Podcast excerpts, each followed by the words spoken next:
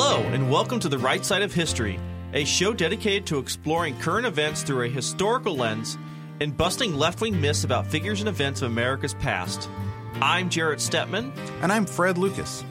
On this week's episode, we're going to dig into a little bit of important presidential history, especially in regard to political campaigns and the use of federal agencies in domestic politics. It's especially important as debate over impeachment and proper presidential behavior are so much discussed but little understood in the 24 hour news cycle. Recently, during the House Judiciary impeachment hearing, Congressman Ken Buck raised a lot of issues about past presidential misconduct that sort of put what we are discussing in the current day impeachment hearings into perspective. Let's hear that. So let me let me go with a few examples and see if you agree with me. Uh, Lyndon Johnson directed the Central Intelligence Agency to place a spy in Barry Goldwater's campaign. That spy got advance copies of speeches and other strategy, delivered that to the Johnson campaign. Would that be impeachable conduct according to the uh, other uh, panelists? Oh, well, it sweeps pretty broadly, so I assume so. How about when uh, uh President Johnson uh, put a wiretap on uh, Goldwater's campaign plane? Would that be for political benefit? Well, I can't exclude anything under that definition. Okay. Well, I'm going to go with a few other presidents. We'll, we'll see where we go. Uh, Congressman Deutch just uh, informed us that uh, FDR put country first. Now, uh, Franklin Delano Roosevelt, when he was president, directed the IRS to conduct audits of his political enemies, namely uh, Huey Long, William Randolph Hearst, Hamilton Fish, Father Coughlin. Would that be an abuse of power for political benefit, according to the other panelists? Would that be impeachable conduct? I think it all would be subsumed into it. How about when President Kennedy directed his brother, Robert Kennedy, to deport one of his mistresses as an East German spy? Would that qualify as uh, impeachable conduct? Once again, I can't exclude it. And how about when he uh, directed the FBI to use wiretaps on congressional staffers who opposed his, him politically? Would that be impeachable conduct? It would seem to be falling within it. And let's go to Barack Obama. When Barack Obama uh, directed uh, uh or, or, made a finding that the Senate was um, in recess and appointed people to the National Labor Relations Board and lost nine to zero Ruth Bader Ginsburg voted against the president on this issue. Would that be an abuse of power? I'm afraid you have to direct it to others, but I, I don't see any exclusions under their definition. Okay, and how about when the president directed his national security advisor and the secretary of state to lie to the American people about whether the ambassador to Libya was murdered as a result of a video or was murdered as a result of a terrorist act, would that be an abuse of power for political benefit 17 days before the next election? Well, not according to my definition, but the others will have to respond to their own. Uh, well, you've heard their definition. You can yeah, apply I, I those facts ex- to their definition. I have a hard time excluding anything out of. How about when Abraham Lincoln arrested uh, legislators in Maryland so that they wouldn't convene to secede from the Union? And, and, Virginia already had seceded, so it would have placed Washington, D.C., the nation's capital, in the middle of uh, the, the rebellion. Would that have been an abuse of power for political benefit? Well, it could be under that definition. And you mentioned George Washington a little while ago as perhaps having met the standard of impeachment for your other panelists. Um, in fact, let me ask you something, Professor Turley. Can you name a single president in the history of the United States, save President Harrison, who died 32 days after his inauguration, that would not have met the standard of impeachment for our friends here? I would hope to God James Madison would escape. Um, I, otherwise, a lifetime of academic work would be shredded. Um, I, but I, once again, I can't exclude many of these acts. Isn't what you and I and many others are afraid of is that the standard that, that your friends to the right of you, uh, and, and not politically, but to the right of you sitting on there, uh, that your friends have, have decided that the, the bar is so low that when we have a Democrat president in office and a Republican House and a Republican Senate, we're going to be going through this whole uh, scenario again in a way that uh, really puts the country at risk. Well, when you when your graphic says in your ABCs that your B is betrayal of national interest, I would simply ask: Do you really want that to be your standard? Now, isn't the difference, Professor Turley, that some people live in an ivory tower and some people live in a swamp? And those of us that are in the swamp are doing our very best for the American people, Well, actually- but it's not pretty. Actually, I live in an ivory tower in a swamp because I'm at GW, but um, and it's not so bad. So we have brought on a guest, Dr. Lee Edwards, an esteemed historian and distinguished fellow in conservative thought at the B. Kenneth Simon Center for Principles in Politics, Institute for Constitutional Government at the Heritage Foundation. Dr. Edwards has written over 25 books, mostly about history, with an emphasis on the Cold War and the conservative movement.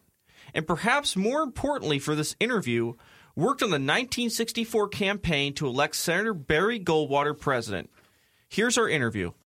All right, Lee, what we want to talk to you about is the LBJ abuse power here during a campaign using the CIA for his own political purposes, uh, going after his opponent that year, Barry Goldwater. What do you remember about that? Well, you know, Fred, it was not enough for Mr. Johnson, President Johnson, to uh, abuse the power of the CIA, but he said, well, let's go ahead and abuse the power of the FBI as well.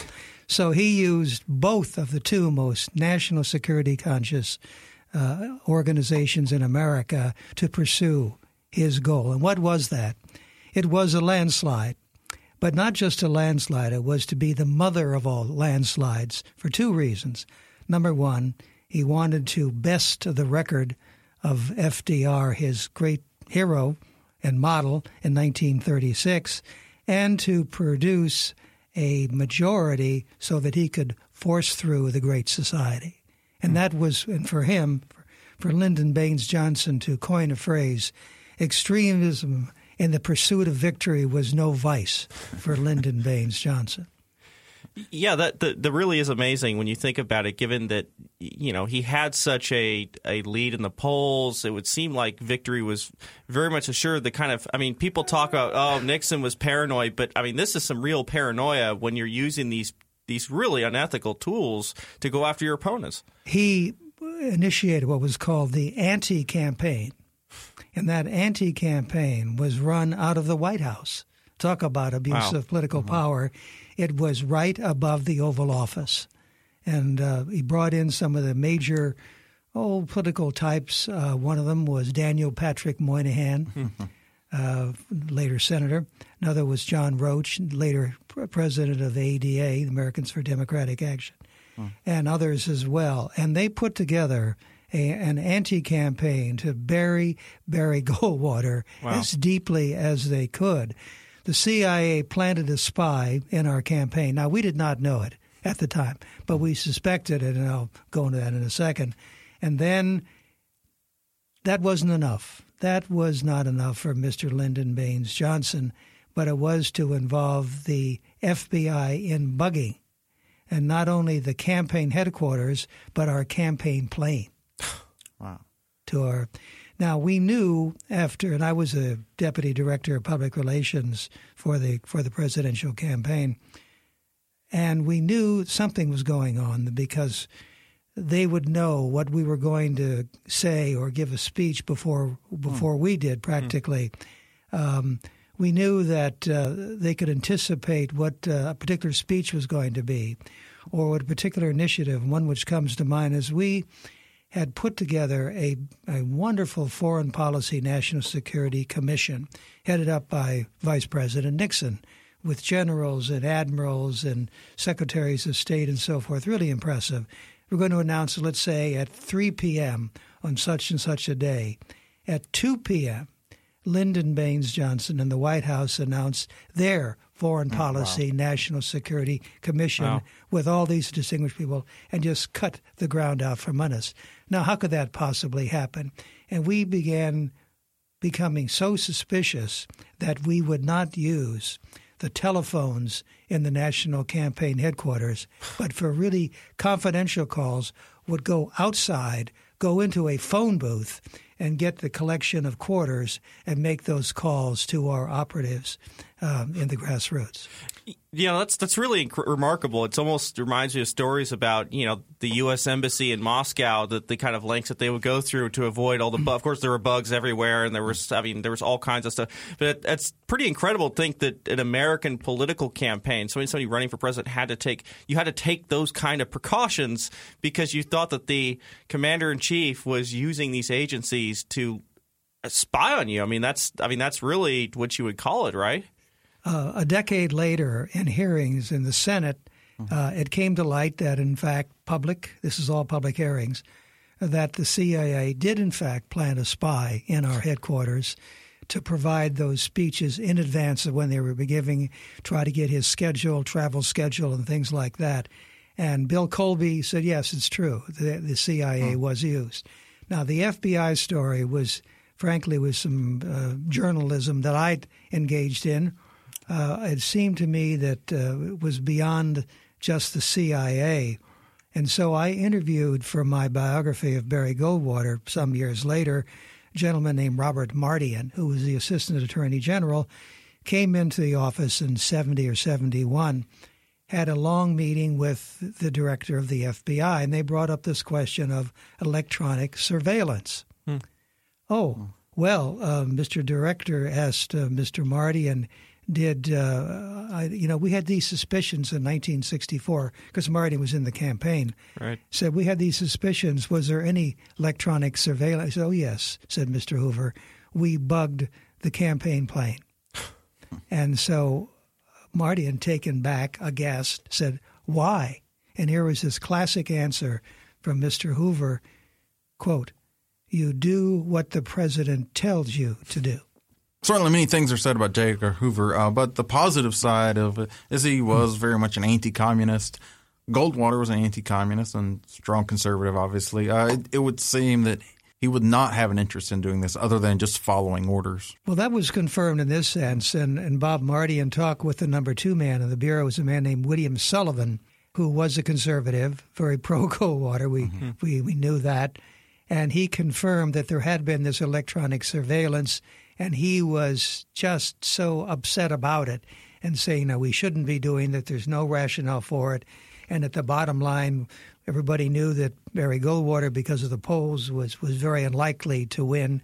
But Johnson was obsessed with this idea of running up the greatest landslide just for his own political vision and place in history. It's amazing, you know, talk about history. I think a lot of Americans don't know some of these stories. You know, you hear a lot of news reports today, and I think, you know, our window of what we know is sometimes very small, especially when it comes to politics and, and having these stories about, you know, things like this that have gone on before in, in American presidential history. Of course, you you bring that wealth of knowledge uh, to this to this discussion. Uh, but it's very obviously these things had consequences too. Certainly, the the Lyndon Johnson presidency had enormous consequences. I mean, after his victory, I mean, what happened thereafter? Some of the biggest moments in American history. We talk the Vietnam War. We talk the Great Society. Of course, Heritage just recently came out with a book, The Not So Great Society, which I think really lays down some of the problems of his Great Society programs. But I mean, he really did go on to have a consequential presidency. You know, in spite of all these things that he did, uh, that I mean, caused a lot of chaos for this country. Is that correct? Well, I think it is true. And for me, it is the Vietnam War, and some 58,000 Americans died in that war.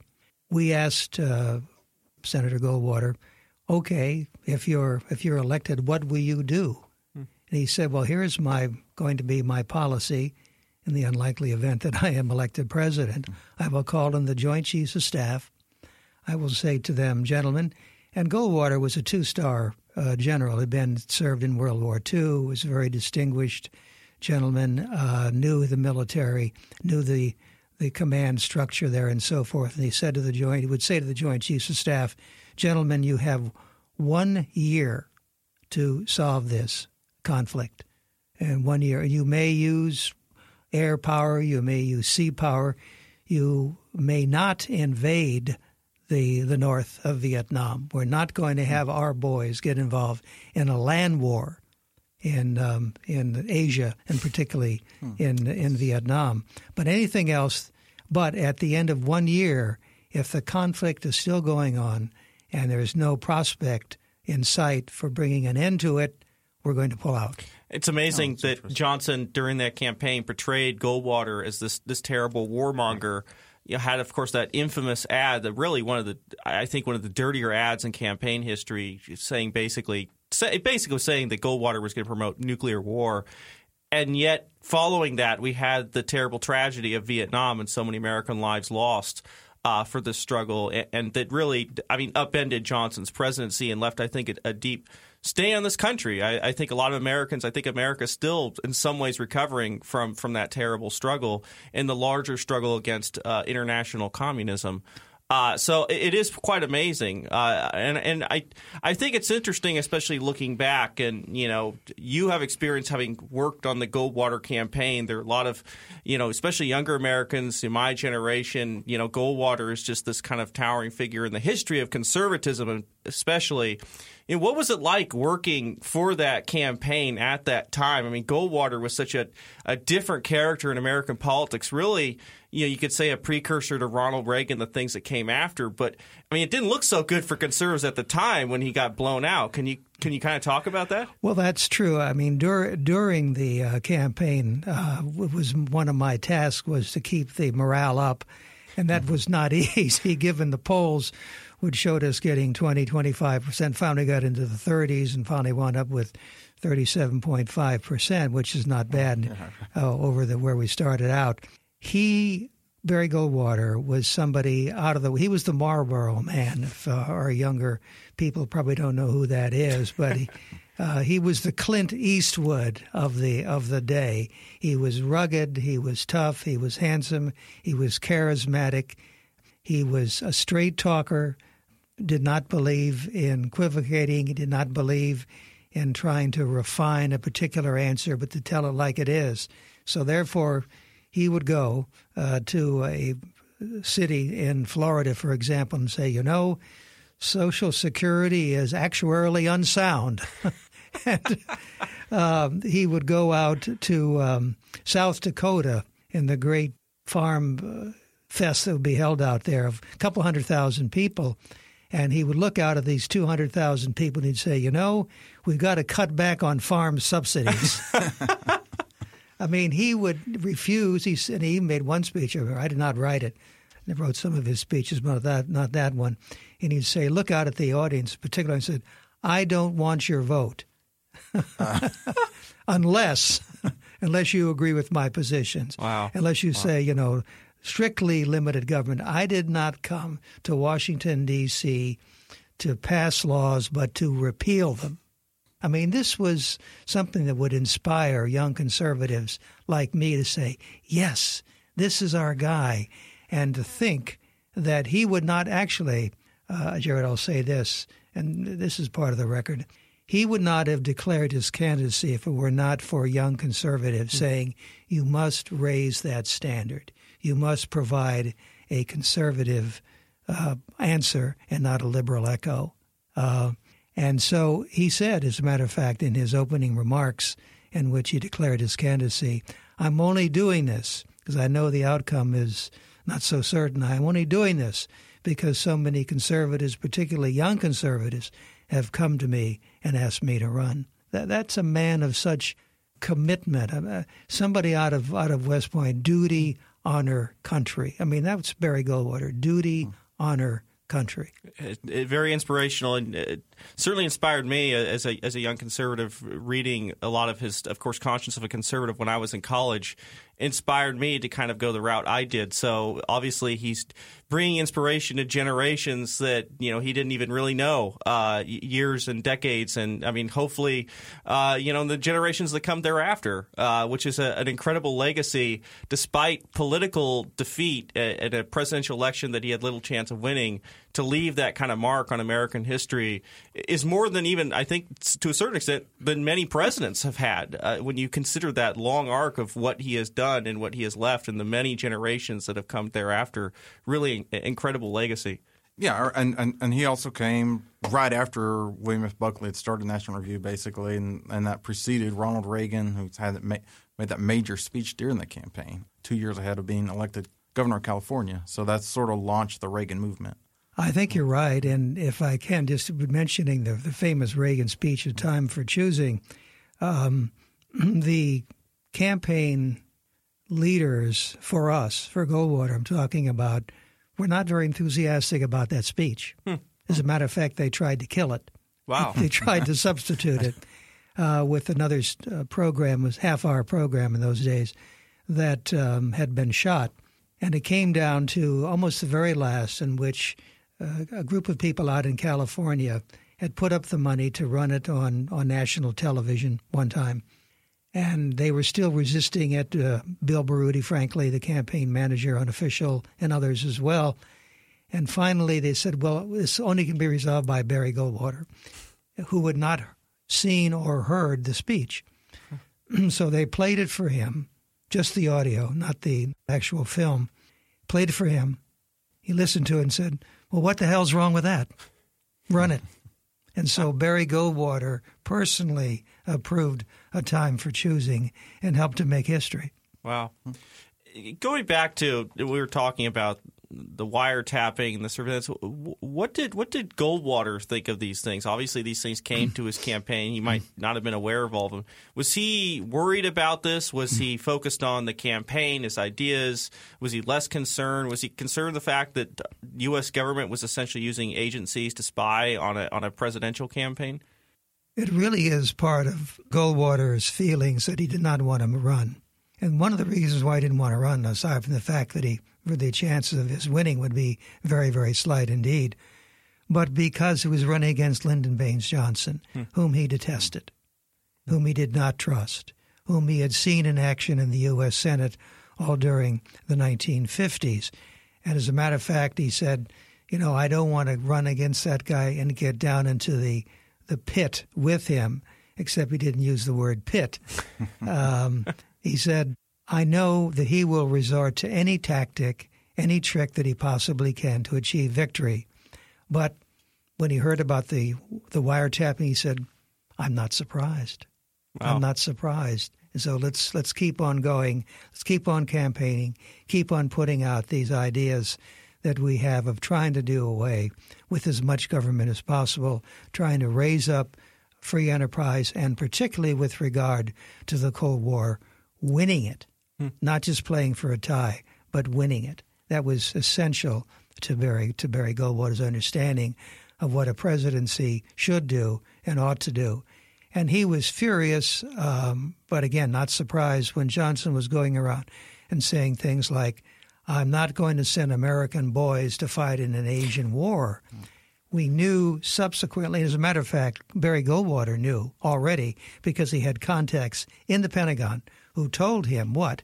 That plans were already being made to send American troops to Vietnam.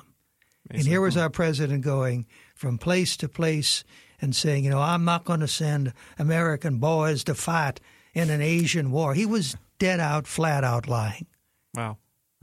It's um, the, one, one interesting thing about 1964, which of course ended up being a landslide. Um, LBJ took these extraordinary actions, even though that he was headed for a landslide. Eight years later, we saw something similar. Of course, that was all found out instantaneously, almost, um, as as opposed to Johnson's actions, which were found out a decade later. Nixon went down. Um, how how would you compare what Johnson did to what Nixon did in in Watergate, and and, and the, you know the expansive Watergate scandal? Well, I think certainly we can say that as we, we look back now on, on Watergate, it was at the time, I'm not going to say that it was a third rate burglary, but it did not seem that big mm-hmm. until we realized again that the president was lying to us. And it seems to me that is the big difference that Nixon's uh, lies, uh, Nixon's cover up were all public, were all made public, and forced action to be taken corrective action to be taken against him to make him pay for that, you know. Whereas what Johnson did was all secret. Nobody knew it. I mean, we knew it. I mean, instinctively knew it, and we never were able to, to prove it, but we knew this was going on. Um, and so, but it was also sort of kept down. Now, why, you might ask, why would Barry Goldwater not go public with that? Th- the answer is that he did not do it because it would have hurt the country. We're in the middle of a Cold War. We're in the middle of the negotiations around the world, and who knew what would might happen to those negotiations, what might happen to the conduct of the Cold War if he went public with that kind of a of a scandal. Hmm. It would do irreparable harm to the presidency, to the government, to the United States, and Barry Goldwater wouldn't have that. Example of that, hmm. his top aide uh, was. Uh, was, was caught, frankly, in flagrante delicto in the YMCA, engaged in an act with another gentleman, another man. The campaign went to Barry Goldwater and said, "Here it is. Let's let's use this. Let's use this to show just how corrupt Washington is, how corrupt the Johnson administration is." And he said, "You're not going to do that." Hmm. He forbade us to do it because he said, "I know Walter Jenkins, the the man in question." He's a good man, and I don't want to destroy him with this kind of a story. Oh. And also, it's not going to do our country any good by going public with this. So, for him to put aside political gain and a political goal and victory or, or a better standing was not as important to him as protecting the reputation of that one individual and the reputation of the of the country.